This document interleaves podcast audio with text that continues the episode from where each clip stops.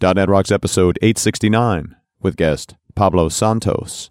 Recorded live Friday, April 19th, 2013.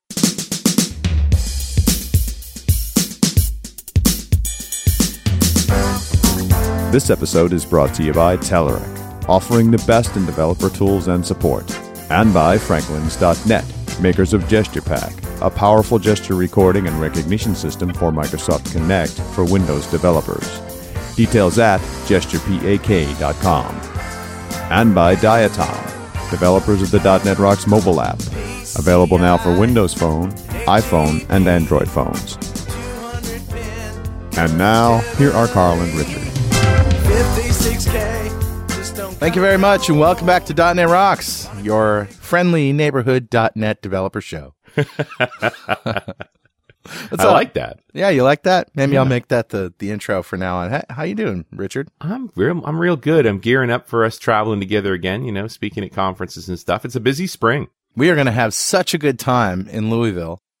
Oh, for sure. I mean, I suspect this show's out after we're already back from Louisville, but that's fine. You know, that's the way those things go. Sometimes time shifting's a good fun. Time shifting, yeah. Yeah, but also uh, at Tech Ed, I've got the. I'm starting to pull together Speaker Idol, so that's happening. Do you have all the contestants you need? Not yet, but I've got a pretty good list, so we'll we'll put it together. And there's lots of folks that ping me to say, "Hey, I'd like to be in Speaker Idol again next year." So you have plenty to choose from. You Oh, for sure. This isn't a call out for a, a request for proposals here. No, I, I I'll probably be fine. But if you really think if you're going to be at Tech Ed and you've never spoken at Tech Ed and you think you should be speaking at Tech Ed, you know how to find us. Yep, Just let me know. absolutely. You know, we always try and fit in a wild card or two, right? Yeah. All right. Uh, also, Norwegian Developers Conference. Oh yeah, NDC. We're gonna have a lot of fun there. That's in June, and uh, NDCOslo.com. We we always have a booth right on the floor. Yep, the And, the uh, the the fishbowl. Yep, the fishbowl. So much fun. It's awesome. Yep, So yeah, I, I I love our springs. We have a good time in spring. yep. Awesome. All right, better know framework. All right, buddy, what do you got? All right, so this isn't just a tool. This is a story. Ah, So I have been putting together this remote controlled uh, three camera shoot setup. indeed, I helped you with that the other day when I was in New London with you. The idea is that one guy should be me should be able to go out and with three video cameras on tripods located around a venue to uh to do a three camera shoot with zooming and panning and all of that camera control remotely either with RF or uh it- it's looking like we're going to go with a wired solution just for um so there's no interference Reliability sake. Yeah.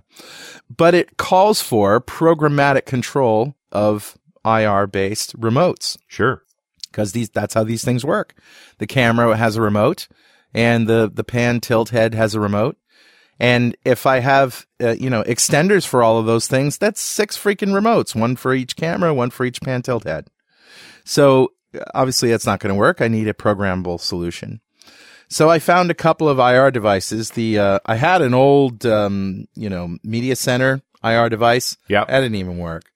I don't know if it was just busted or what, but I got a couple of IR devices and I went out looking for, you know, software to control it. Okay. That's not happening. These do not install as HID devices, human interface devices. And, um, uh, so, so you basically left with USB. So I went looking for the latest version of, you know, I think there was a USB sharp lib out there that I used in the past. And that one uh, is, has all been but abandoned. I'm, it, it, it's just not working for me. Another dead project. So I found one. What'd you find? This one is actually really cool. It's libUSBnet. It's a .NET C Sharp USB library for WinUSB. Also works with libUSB Win32 and libUSB 1.0. Those are Win32 DLLs that uh, that you can access. Um, right. So this is a wrapper around that. Also with WinUSB, which is another standard. So if you go to tinyurl.com slash libusbnet, you will see this uh, SourceForge project. nice. Uh, and it's great. It, using the common device classes, applications work with all operating systems and drivers without modification. Lots of example code. There's a help file. Remember help files? yeah. Yeah, help file with with code that you can put in there. I had a hell of a time registering because you do have to sort of register your libraries, your drivers.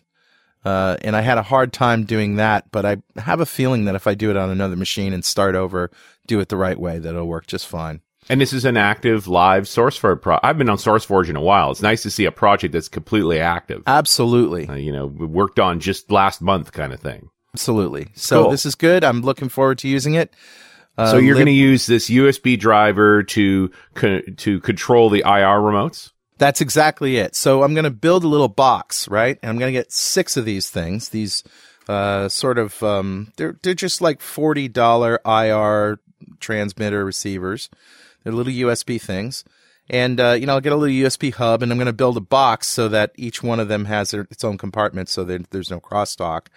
And I'll just have the uh, the transmitters uh, talking directly to the the extenders, and then those will go by cable probably to um, you know tape a little IR thing right on the camera and right on the head where the uh, IR receiver is, Cool. and then I can write code to send the right codes. right code to send the right code. You like see what I did there? Oh, you're very clever. Yeah, so that's that's the idea. It's a fun project, and if it works, uh, it's going to be pretty fantastic.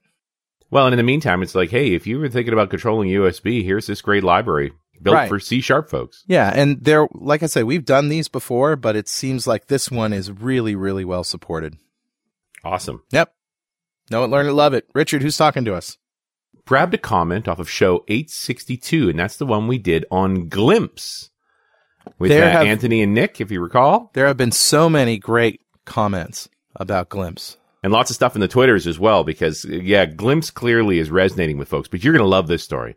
This is from Chris Mewson, and he says, "Thank you for your show on Glimpse. I was listening to the podcast on my drive up to school yesterday. Class mm-hmm. was boring, so I installed Glimpse on an MVC3 work project and was amazed at how simple it was to get it up and running Right. and the amount of useful data presented in it."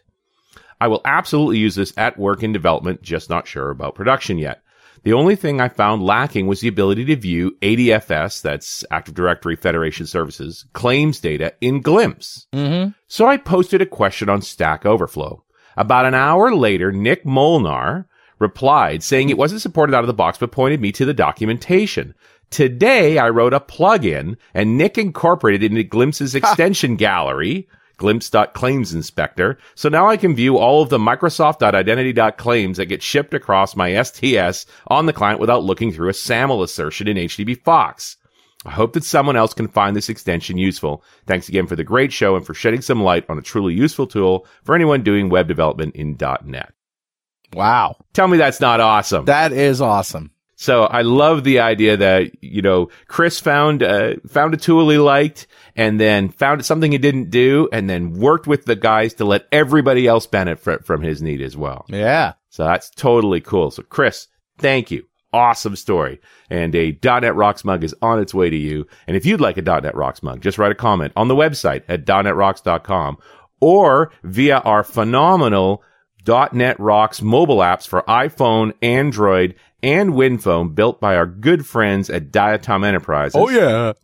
And uh, you can write comments there as well. And they're all part of the same comments engine. Absolutely. Man, before we go any further, I need to tell you that Pluralsight provides comprehensive developer training online. They have hundreds of hardcore developer training courses authored by MVPs and industry experts.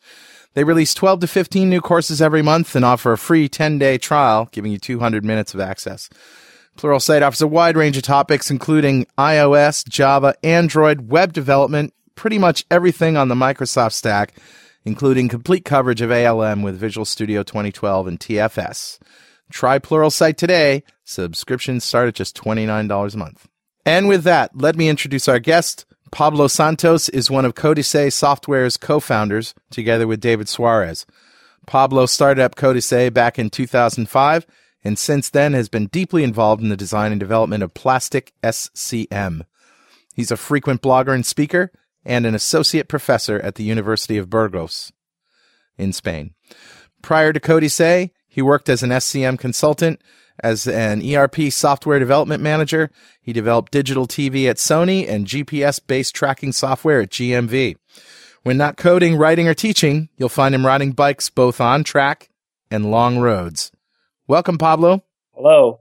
It's great to have you on the show. Tell us recent. Uh, tell us briefly about um, about uh, Plastic SCM. Give us the elevator pitch.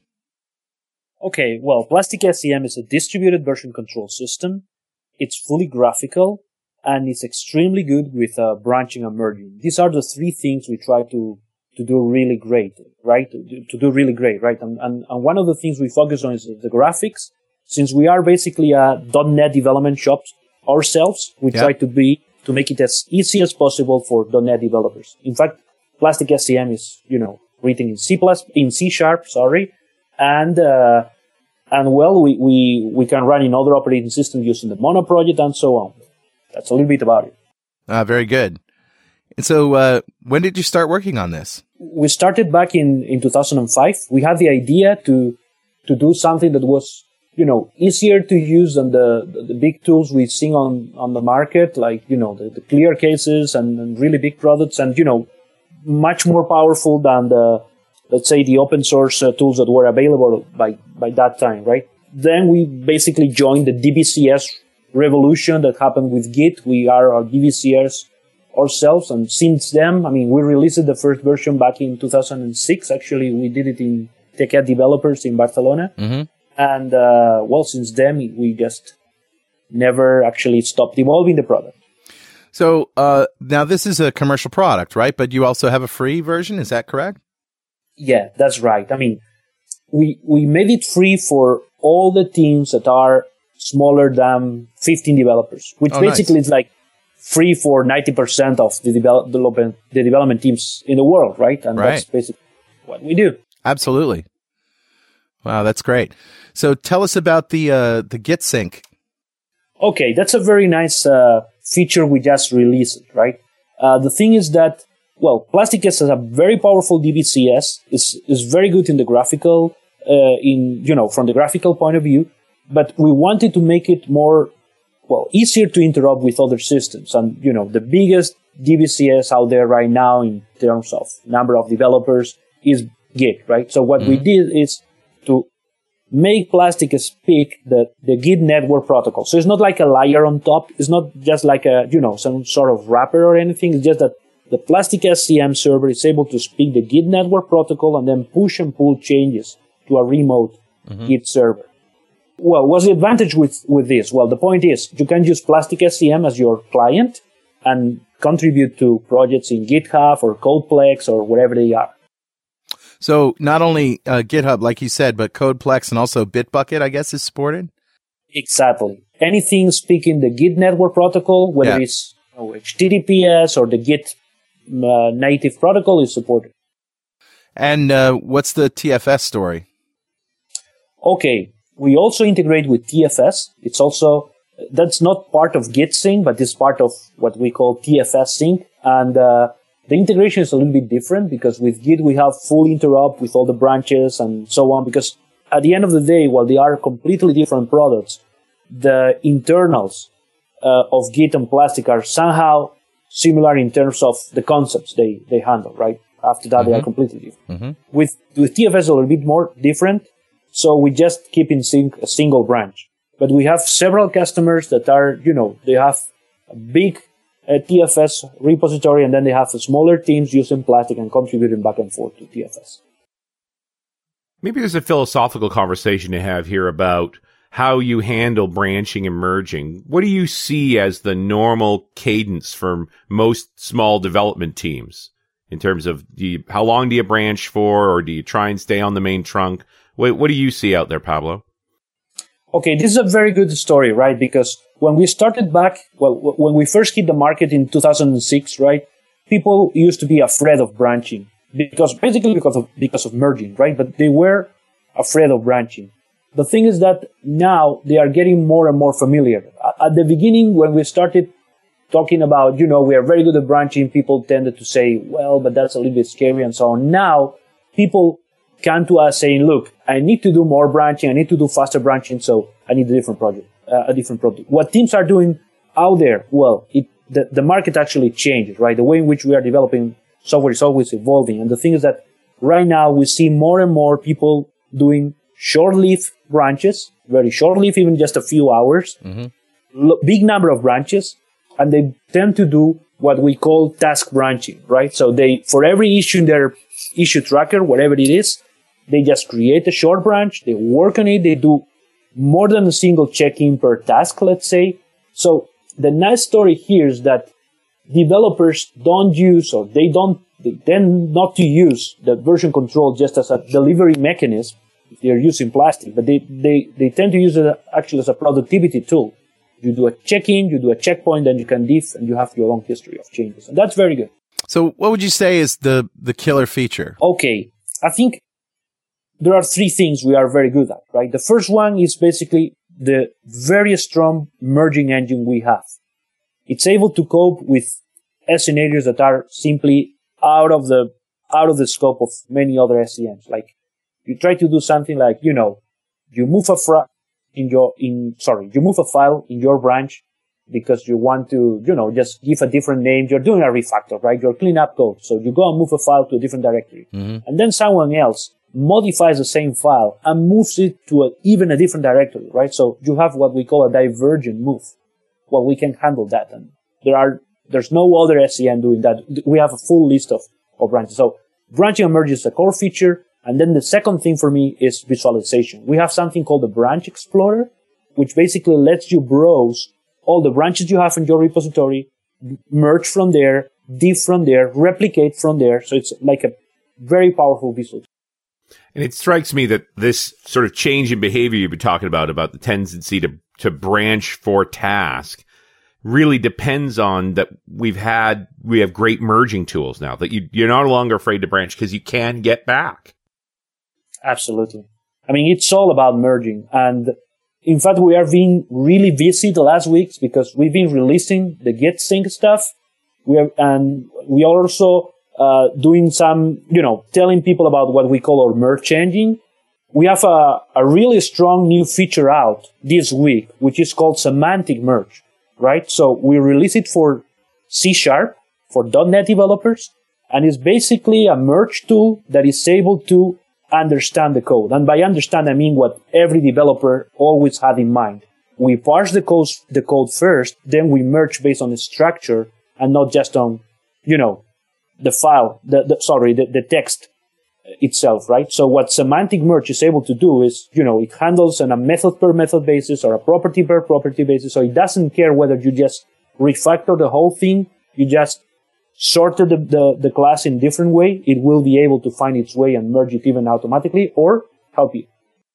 Yeah, I guess that's the ultimate, the ultimate goal to me is two teams branch, modify the same set of methods, two teams merge back to the trunk, and you're actually able to figure out that these two sets of changes did not collide, that they could be combined. Exactly. Is that, I mean, is that even possible? Yeah, and that's exactly what this new tool does. And, and the good news here is that we are making it available for any version control system out there, right? So you can use it with TFS, you can use it with Subversion, of course you can use it with Plastic. The thing is that you can do things like, you know, suppose you have a, a class and then you extract a method to a different class and then in the original file, another developer modify that method. It's able Right, to right. merge that, right? It's something it can do. So far, we do it only for C Sharp. We'll be releasing uh, Visual Basic.NET very soon. And now we are doing it just on a per file basis, which means the moves must be local to the file. But the next step during the next months, I mean, we are still working on that, will be to do it even between files. I mean, Does, does the merge work with like your classic sort of diff where you have, you know, one version on one side of the screen, the other version on the other side? Uh, does it go deeper than that? What's, uh, what's great about It's the little- merging? Yeah, it's a little bit different, right? Because the thing is that it first parses the, the code of the three contributors, actually the base and the two contributors, right? So how it was, what you did, what I did. So we will parse the three files and then we will file the differences based on that, right? So the only thing that is going to be, let's say, conventional or something we are, we, we're, we're used to is that if you have to diff a method or you have to diff a property or something like that, it will use a text file. Mm-hmm. But other than that, it's a completely new approach to merging because of, you know, it's, it's the, is uh, actually what you need to be able to deal with this kind of scenarios. Mm-hmm. What is extremely exciting for, for us is that, you know, it's not only good with how you are doing the things today.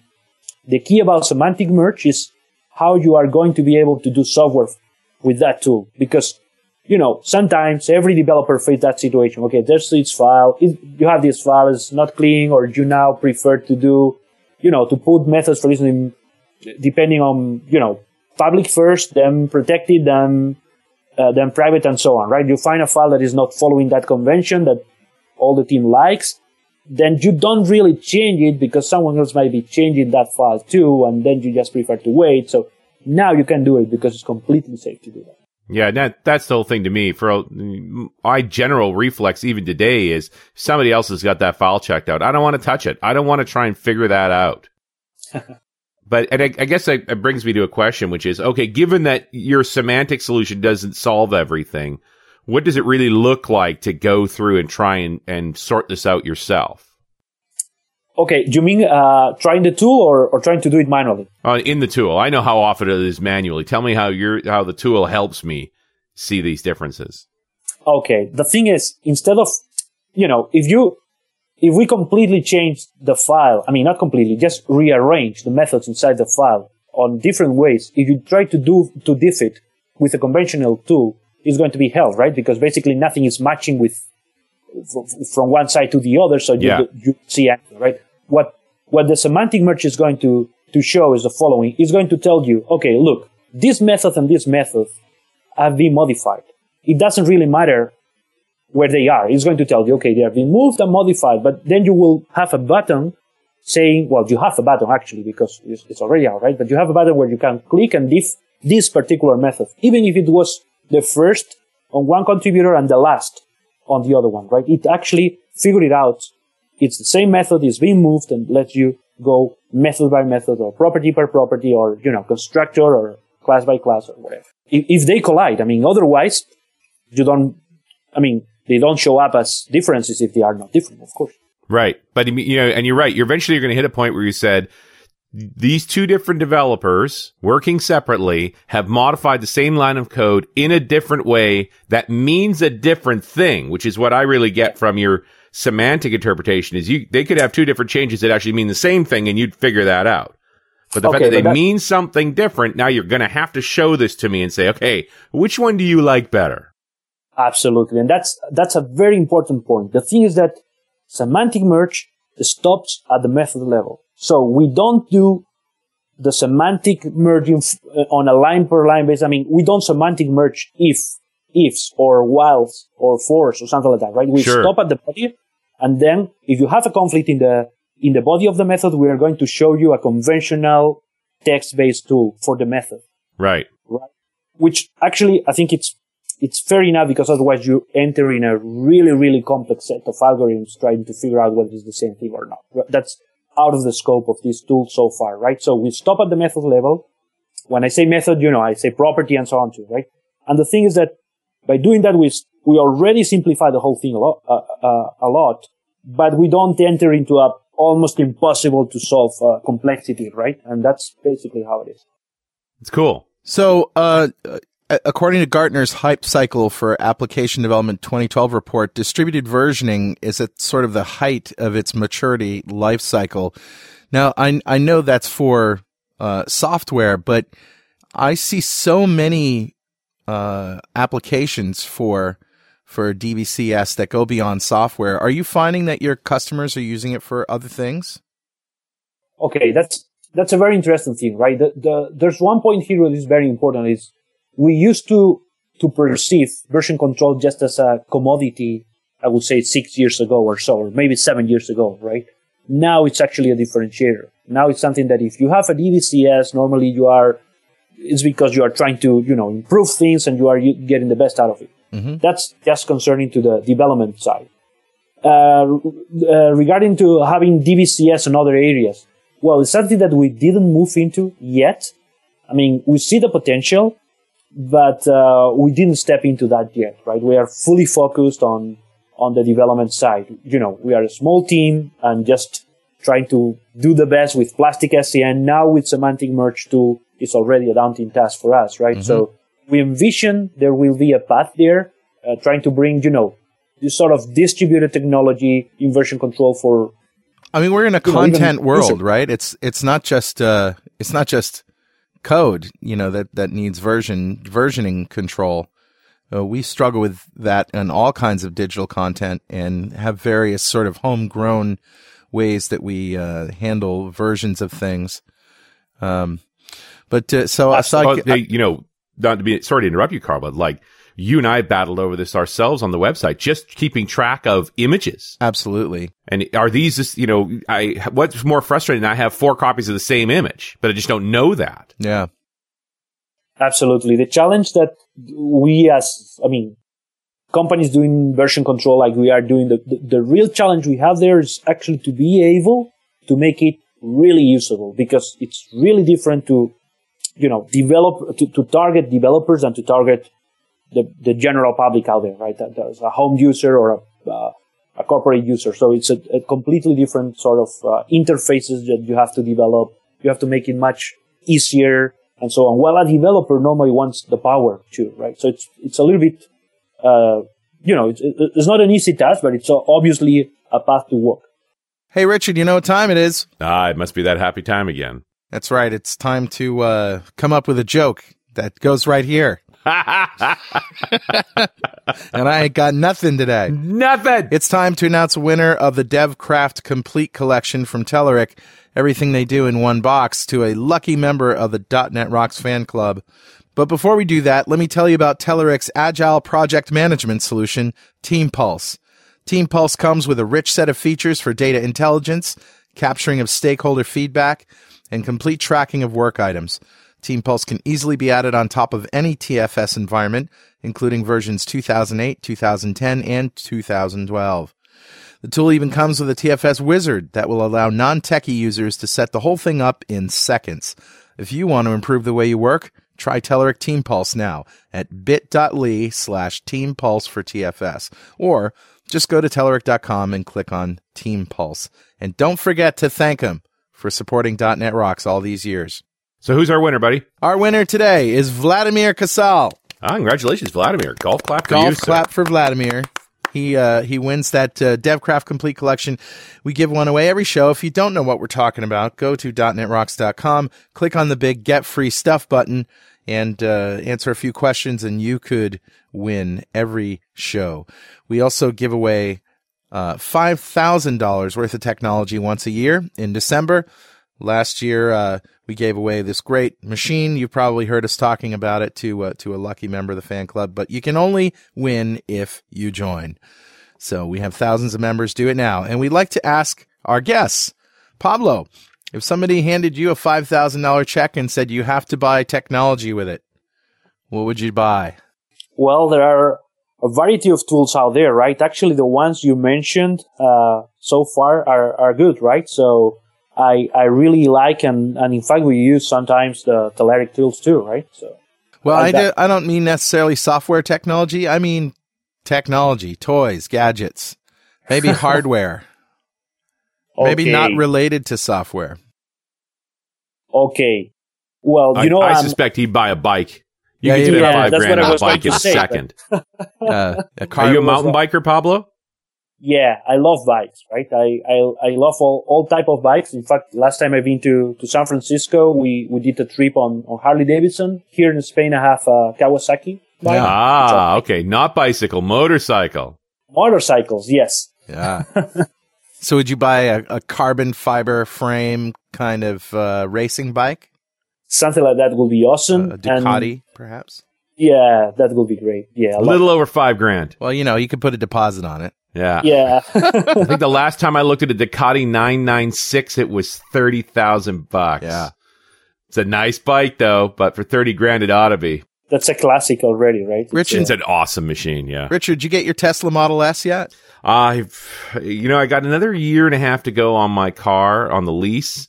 And, uh, so no, I haven't done it yet, but I took a ride in one just the other day. A buddy of mine here in town got one, has one. So we went for, he's also got the Roadster And- cause he's that kind of guy. And what do you think about the Model S? It's extraordinary. It truly is an extraordinary car. Really? Yeah. Nicest car you've ever driven? I don't know. I've driven, you know, it turns out when you spend $600,000 on a car, you get a pretty nice car. So, well, yeah, okay. yeah. I've, I've ridden in some outrageous cars. I've not owned outrageous cars, but I have ridden in several models of Lamborghinis, different Ferraris, various Rolls. We've all ridden in Lino's cars, yeah. Uh, the, the $600,000 one would have been the, uh, the Porsche GT, which is basically a race car. Yeah. And while awesome, utterly terrifying. Like just, I, yeah, cars that scare the crap out of you, but you know. Hmm. But the S was a car I would own. Yeah. I, I clearly found the one of, okay, this is amazing. We should have more cars like this. Awesome. But hey, let's get back to work. Pablo, let me throw a tough question at you here. You know, I appreciate that DVCS is clearly matured. You know, that sort of thing has worked. What I'm seeing is the big challenge today is real multi-platform support. When I think about a project now, I've got a, a back end that's written in uh, ASP.NET or WCF or Rails. Uh, I've got phone based clients that are written in Objective C and Java. Uh, and if, you know, maybe there's some, even a Silverlight client out there still. Like there's all these different platforms that one app runs under. And I'm trying to do real version control so that everybody's version two means the same thing. And I don't see an easy way to take care of that. Are you tackling this problem or do you see it as a big issue coming forward? It is actually. And this is what one of the, of the points where we are strong at, right? That's one of the big opportunities we get is when the team actually is, when the teams are actually working together on different platforms. Uh, the challenge there is that, of course, first thing you need a multi-platform uh, tool, right? In, in your own technology should, should run on Linux, on Mac, on Windows, all that, because the user, the developers will be on, on, on different systems, right? We saw, I said at the beginning that we are a .NET shop, right? So how we do that? Well, we use the Mono project, right? Um, basically, we use .NET on Windows, then we use Mono for, for Linux and the Mac. And we got, I mean, we've been using that for already quite a long time, several years. Um, we still see C sharp and, and the .NET to, combined with Mono as a very strong uh, contender there. I mean, it's, a, it's an option to, to do it and it's, it's very strong. Uh, from a technical point of view of, you know, from the SCM point of view, the thing is that you have to cope with the differences and the, and the different things you have on the different systems, right? Like, for instance, uh, handling things like, uh, symlinks on, on, on Linux that are handled differently on Windows now, or things like, uh, you know, uh, the the protections on the files, all the chmod stuff on Linux, and you don't have that on Windows. Handling all this, uh, all, all the stuff, also the case sensitivity and, and all this, right? So at the end of the day, at the source control level, it doesn't really matter that, really matter that much whether you're doing, you know, telephone software or you're doing uh, a video game, right? What it really matters is, okay, at the end of the day, they are files, how many they are, how big they are, whether you have to deal with huge binaries, and we have some customers doing crazy things with even one terabyte files and stuff like that. So these are the things that are a real challenge, right? Well, and, and I also got to think that I certain maybe it's just studio folks. Studio folks expect to see plastic show up in studio as an integration point. I just wonder if Eclipse folks expect that, or the Xcode folks expect that as well. And do you tackle that? Do you find a way to integrate with all these different development environments?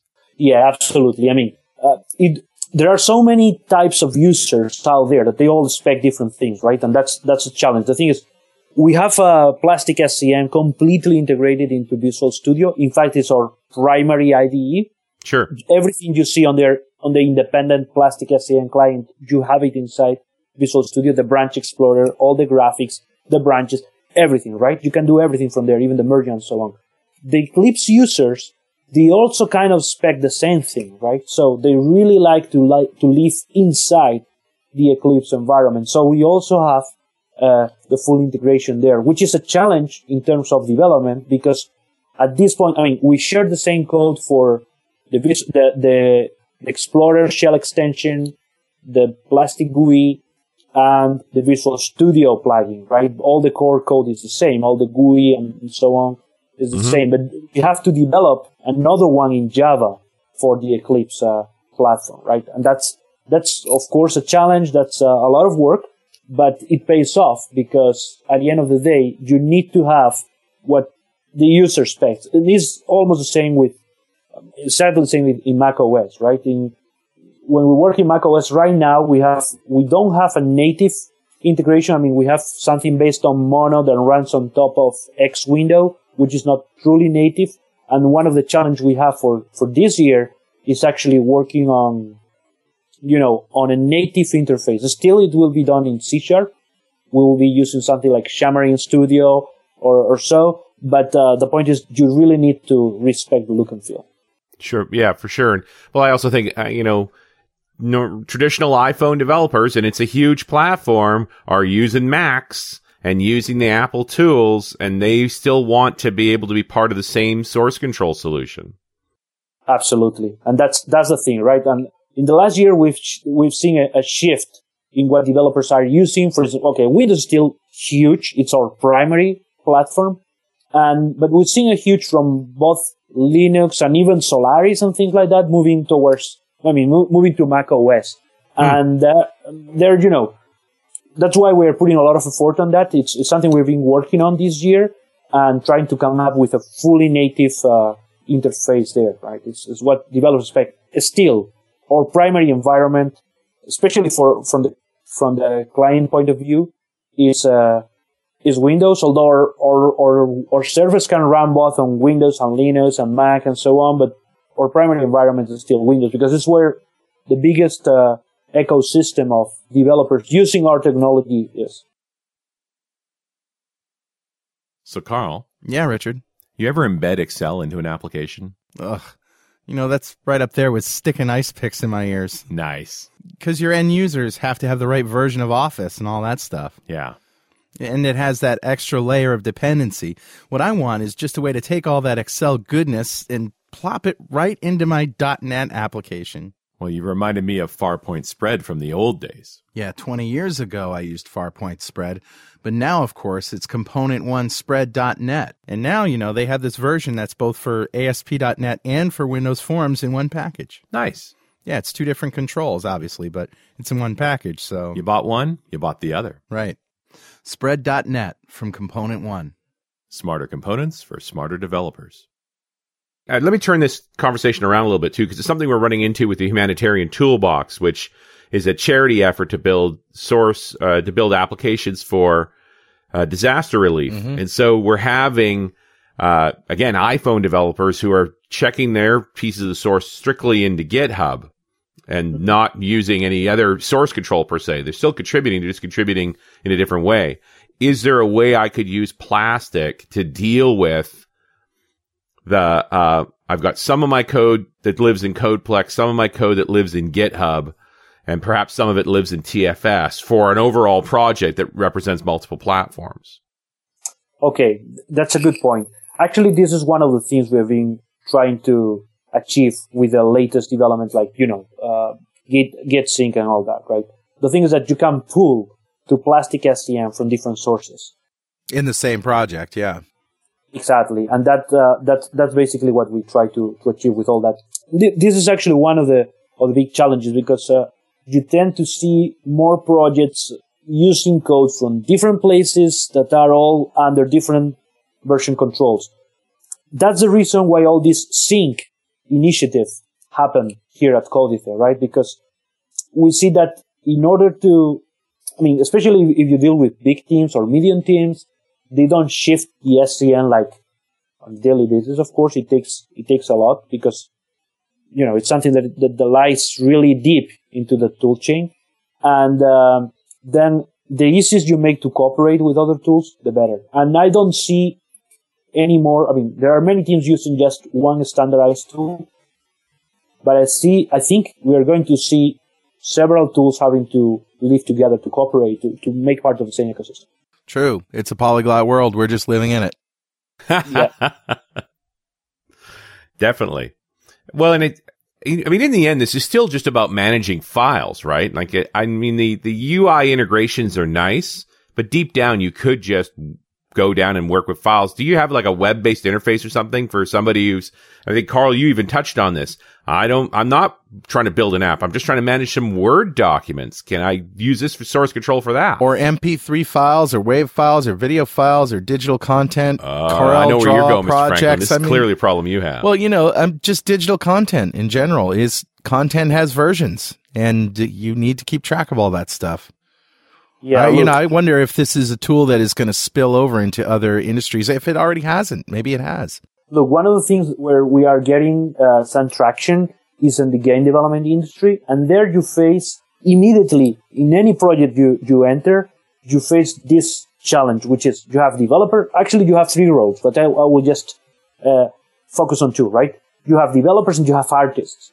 So developers is basically what we are used to. You know, branches, code, and more code, and refactors, and all that. That's fine. And then you get the artists, and they handle huge files they they have things like you know images and all that. They want to browse the files, looking at the at the at the images. They want to see the thumb, so the history of one file with thumbnails, something a coder will never do, right? But they want to see the thumbnails. They even want to diff them, so we develop some diff tools for images and and so on.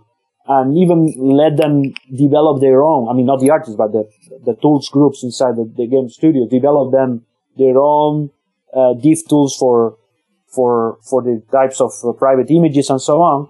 And one of the challenges there is that you have to cope with huge files, really huge files. So one of the things that Plastic SCM does from the very beginning, and with all that in mind, is to split files in chunks before they they are sent to the server, right? So we never blow it up in terms of memory or something like that because we don't load the entire file in memory. That can sound, you know, obvious, but mm-hmm. actually some version control systems have issues with big files because of that. Right. Well, and, and you know, I just you reminded me of a product that I used during the Strange Loop days, which was Tortoise SVN.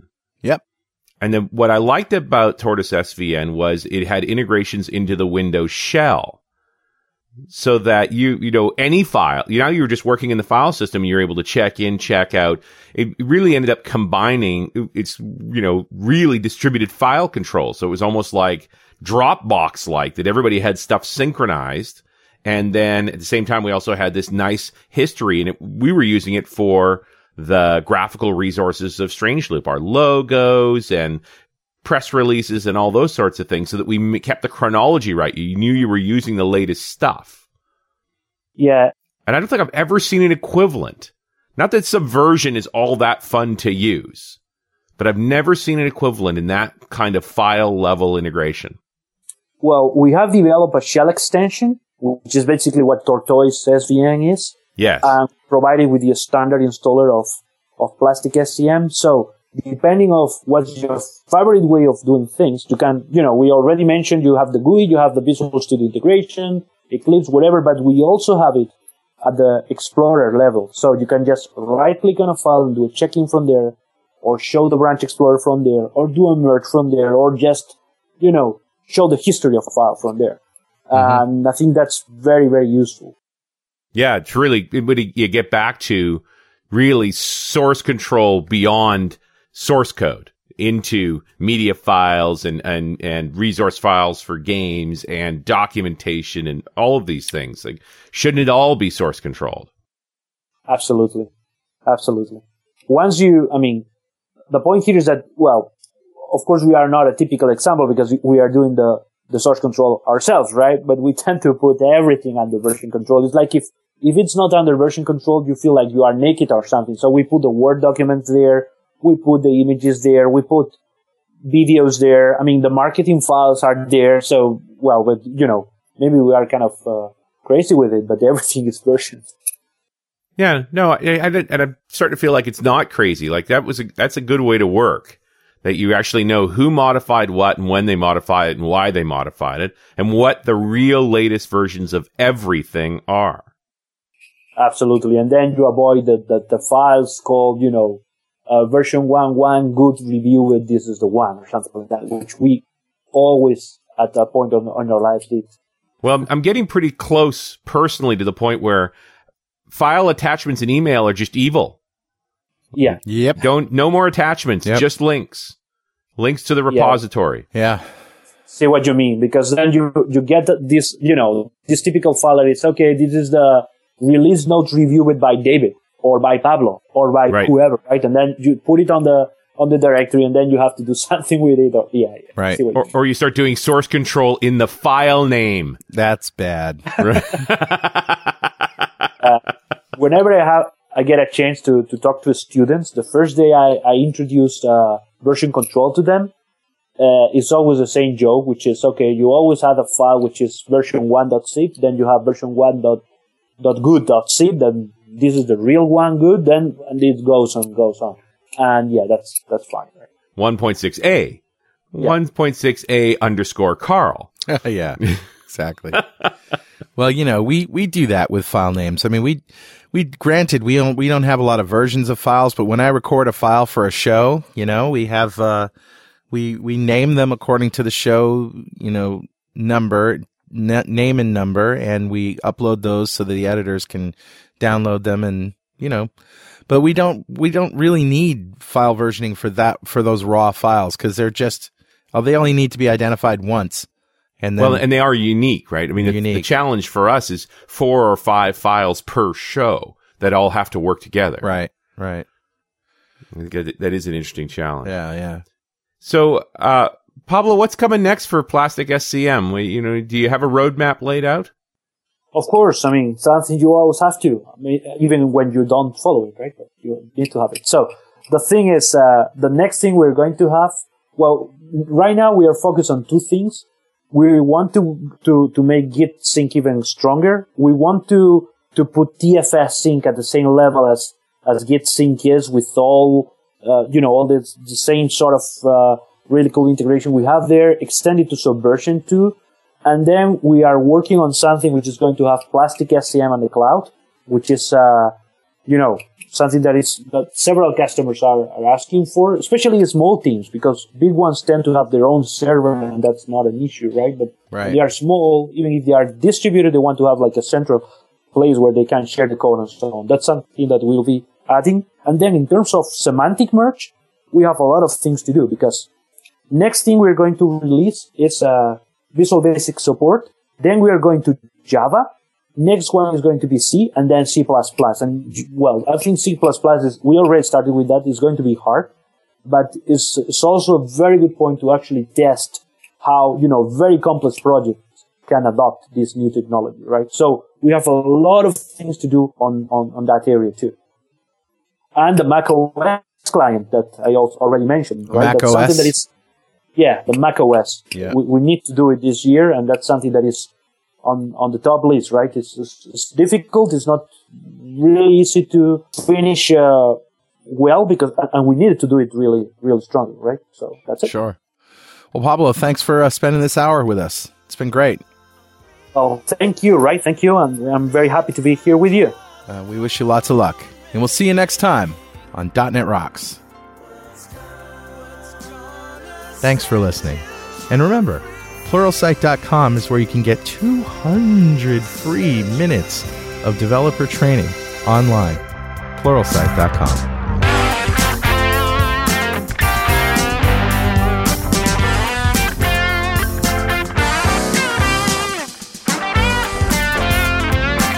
.NET Rocks is recorded and produced by Pwop Productions, providing professional audio, audio mastering, video, post-production, and podcasting services.